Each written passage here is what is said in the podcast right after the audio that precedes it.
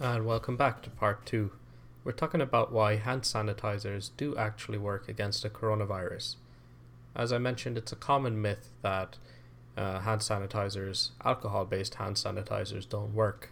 Alcohol based hand sanitizers with 60% at least alcohol solution do work against the coronavirus, even though it is a virus and not a bacteria.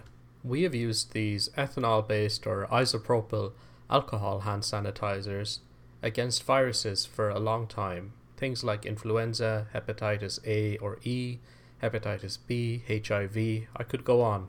Coronavirus is included. Coronavirus is one of those viruses that contains what's called an outer membrane layer or an envelope. It's a feature that's supposed to keep the contents in, like a membrane, but the alcohol destroys the envelope or the membrane. Therefore, the coronavirus dies along with it. And this specifically is why the alcohol based hand sanitizers do work, provided that the alcohol content is around 60%, which is the case for most hand sanitizers out there right now. However, this isn't a substitute for washing your hands, and I'll talk more about that why next time. So there you go, another myth debunked. The right hand sanitizer is the second best thing to washing your hands properly. Thanks for listening.